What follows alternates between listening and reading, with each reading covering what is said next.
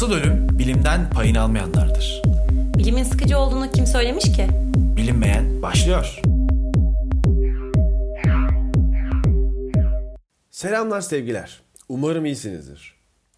Bilinmeyen 11. bölümde yine salgınlar üzerine konuşacağız. Salgınlarla ilgili bir şey duymaktan sıkılanlara söz veriyorum. Son salgın bölümümüz olacak. Bundan sonraki bölümlerde daha ilginç ve farklı konularla sizlerle olacağız. Şimdi biraz bu salgınların toplumlar üzerine etkilerine bakalım. Bulaşıcı hastalıklar işte epidemi ya da pandemi haline aldıkları dönemlerde insanlık ve uygarlık tarihinde derin izler bırakmış ve bizzat tarihi şekillendirmiştir. Salgınlar sadece bir tür olarak insanı değil, aynı zamanda içinde yaşadığı toplumu, doğayı, diğer canlı türlerini ve toplumsal yapıları da etkilemiştir.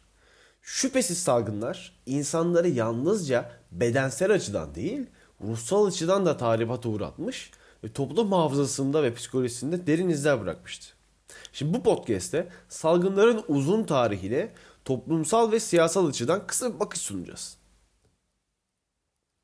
Şimdi tarih boyunca sayısız salgınla mücadele eden insanlığın kolektif hafızasında yer edinen ve salgın deliliğinde ilk akla gelen şüphesiz veba.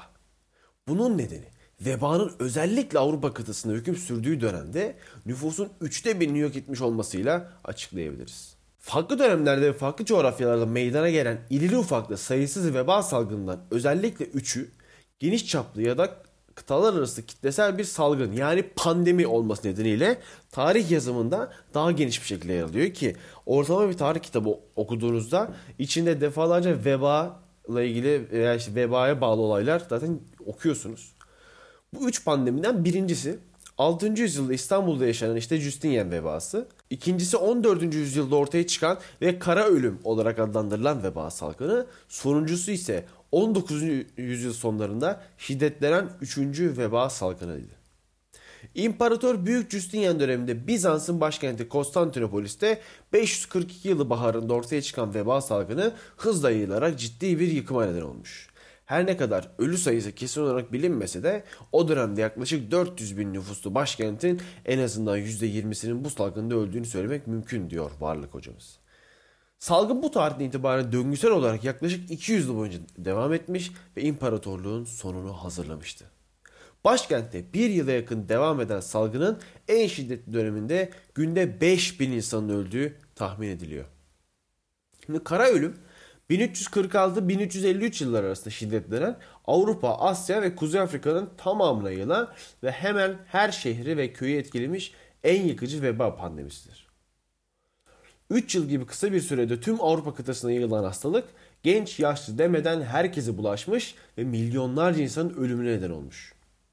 Veba Avrupa'da 1353 yılında yatışmaya başlamış ise de sonraki 300 yıl boyunca beklenmedik zamanlarda tekrar tekrar ortaya çıkarak yine çok sayıda insanın ölümüne yol açıyor.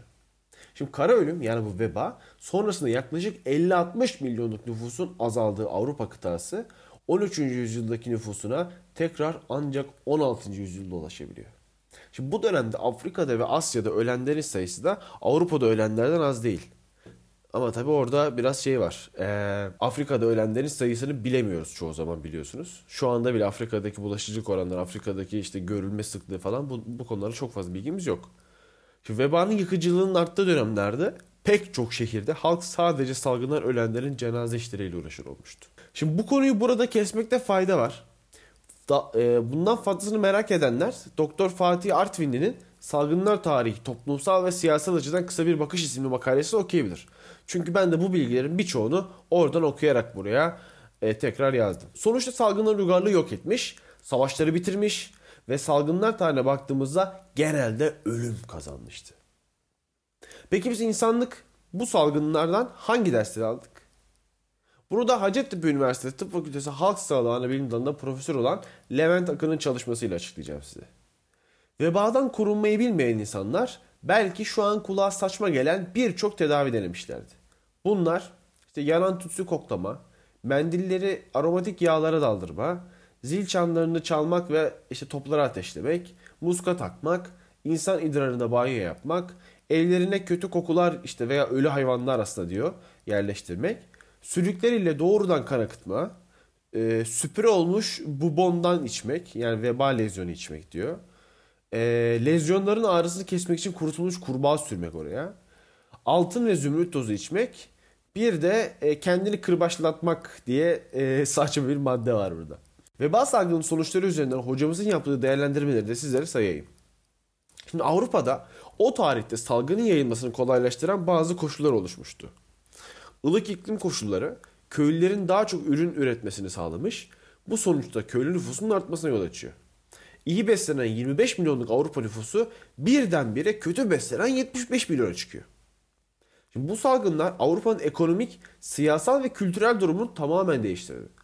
İlk darbeyi yiyen kurum feodalizm oldu.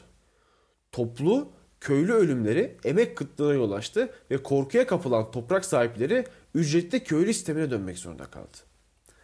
Kendilerini yönetenlerden umudu kesen köylüler toplu halde ayaklanmaya başladılar. Ücretli emeğin yaygınlaşması kapitalizme geçişin altyapısını oluşturdu. Veba salgınları sırasında tüccarlar seyahat özgürlüğünün de önemini bir kez daha anladılar.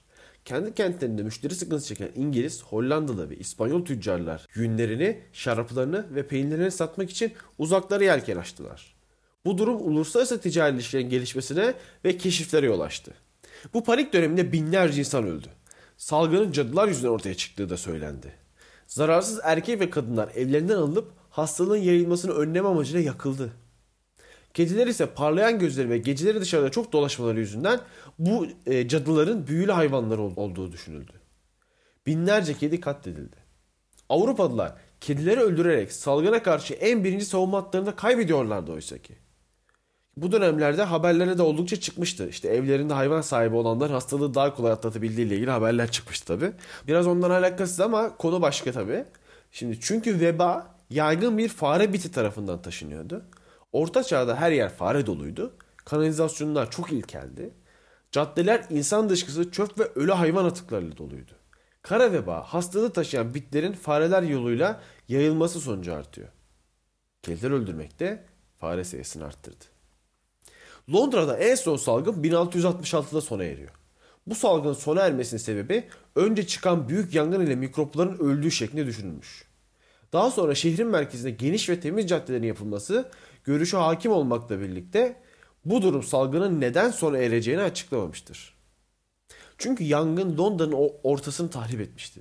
Veba ise kalabalık ve pis kenar mahallelere yayılmıştı ve salgın Londra, Paris, Amsterdam'da aynı zamanda durmuştu. Veba salgınlarında hekimlerin iyi bir sınavı veremediklerinden bahsedilir. Hastalık kapma korkusuyla böyle ya sivri gagalı garip maskeler takıyorlardı ya da hastalara bakmayı reddediyorlardı. Hastalar verdikleri tedavi reçeteleri de çok komikti. İki fındık, bir inciriye, yavaş çiğne, masadan aç kalkma, ağlama ve korkma falan gibi saçma şeyler.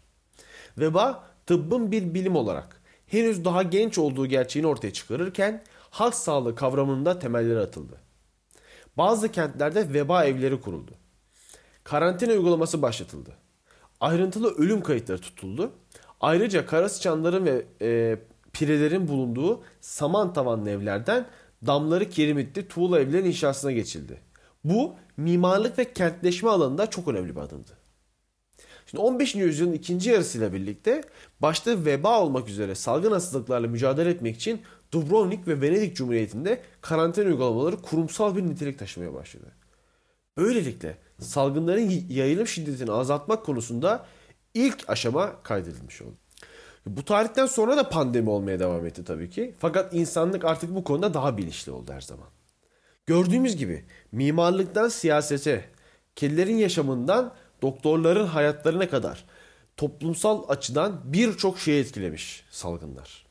Biz de bu salgınlardan artık ders almalıyız diye düşünüyorum. Evet, e, bu iki bölümlük uzun periyotta bizi dinlediğiniz için teşekkür ederiz. Bir sonraki bölümde çok farklı konularla görüşmek üzere. Bilinmeyende kalın, sağlıcakla kalın efendim.